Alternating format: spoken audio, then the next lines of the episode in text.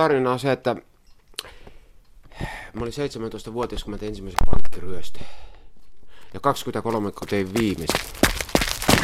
Tästä ensimmäisestä ryöstöstä olisi sanottava se, että mulla ei ollut silloin vielä mitään varusteita eikä rahaa, niin mulla oli Ruotsin söydessä ja mä kävin tav- tavaratalosta näpistää semmoisen leikkipistoli ja pienen maalipurkia.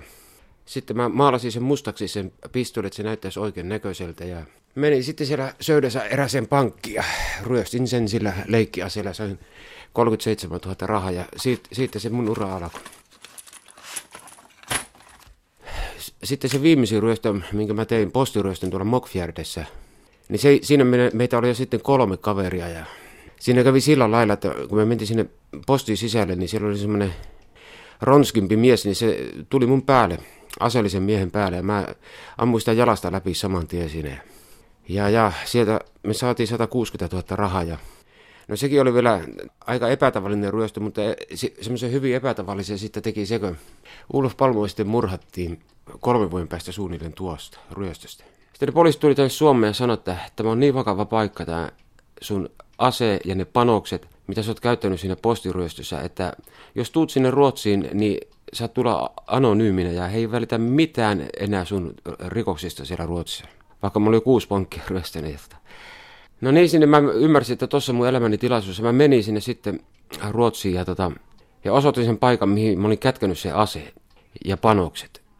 No, kuinka ollakaan, niin sitä asetta ei siellä ollutkaan. Se oli semmoinen matala järven reuna, missä asepanokset heitettiin. No sitten kun se ase löytyi, niin se ei ollut siinä samassa paikassa, mihin, mihin se oli heitetty, vaan se oli eri paikassa. Ja sitten siellä oli kolme panosta. Eli kaksi puuttu, kun mä olin ladannut siihen revolverin kuusi panosta, yhden ammuin postiin, sillä piti olla viisi panosta ja yksi tyhjä hyllys. Tästä aseosalta, niin sitä ei kyetty näyttämään toteen, onko se palmen murha-ase, eikä sitä ole suljettu pois, etteikö se ole se. Sanoit tuossa, että nuorena poikana teit ensimmäisen pankkiryöstön leikkipyssyllä, niin millainen tunne se silloin oli? No siinä pelkäs kassaneet ja sinne pelkäs pankkiryöstö varmasti yhtä paljon. Kyllä, sitä alkoi ammatisoitumaan siinä ja hyvin pian oli ammatti-ihminen. Miten se, miten sä niin opettelit sen? No mielikuvistani vaan, että miten tota pankkiryöstö yleensä tehdään ja mitä olin nähnyt elokuvissa ja, ja mitä siitä mielikuvia nousi. Siellä piti koittaa olla ankaraa miestä huonolla ruotsin kielellä ja olihan ne heti huomannut, että ei tuo ainakaan ruotsalainen.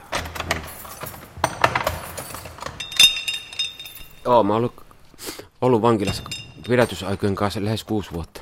Se oli rankkaa aikaa, se oli hyvin rankkaa aikaa. En nauttinut, en vähäkään.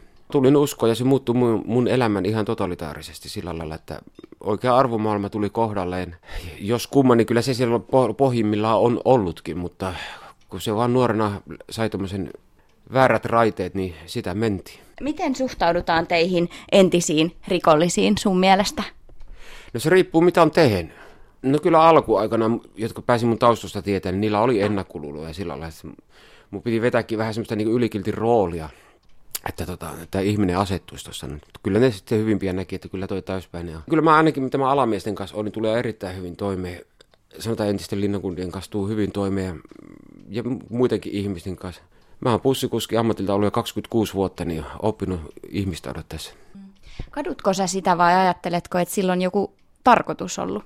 Kadu ehdottomasti olisi kannattanut elää ihmisiksi, mutta Jumalalla on taipumus kääntää pahat hyväksi ja saa ne palvelemaan omaa tarkoitusperänsä. Ehdottomasti tota, kehota olla lähtemättä. Se, se on kurju, se on hirvittävä tie, se rikollisen tie. Ja vankilamaailma ja kaikki, siellä ei voi olla mitään hyvää. Minkälaista vankilassa on?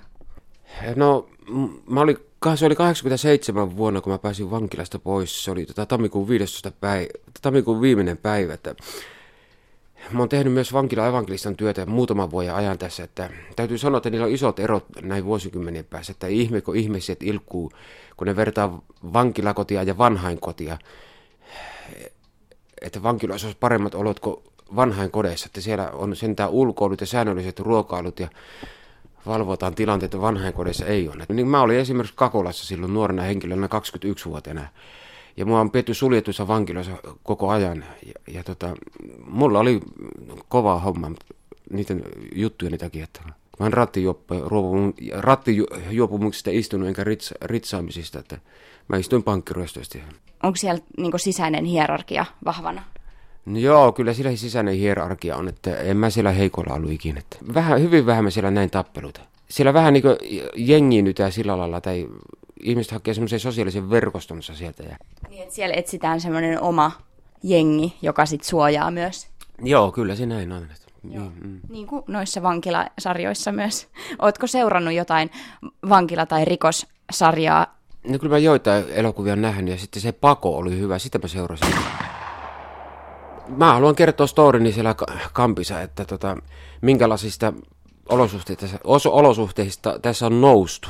Ja pikkusen siterota raamattua, että se on evankeliumin pohjalla. Että eikä siellä kummempaa. Vaatimaton pankkiroissa tarina.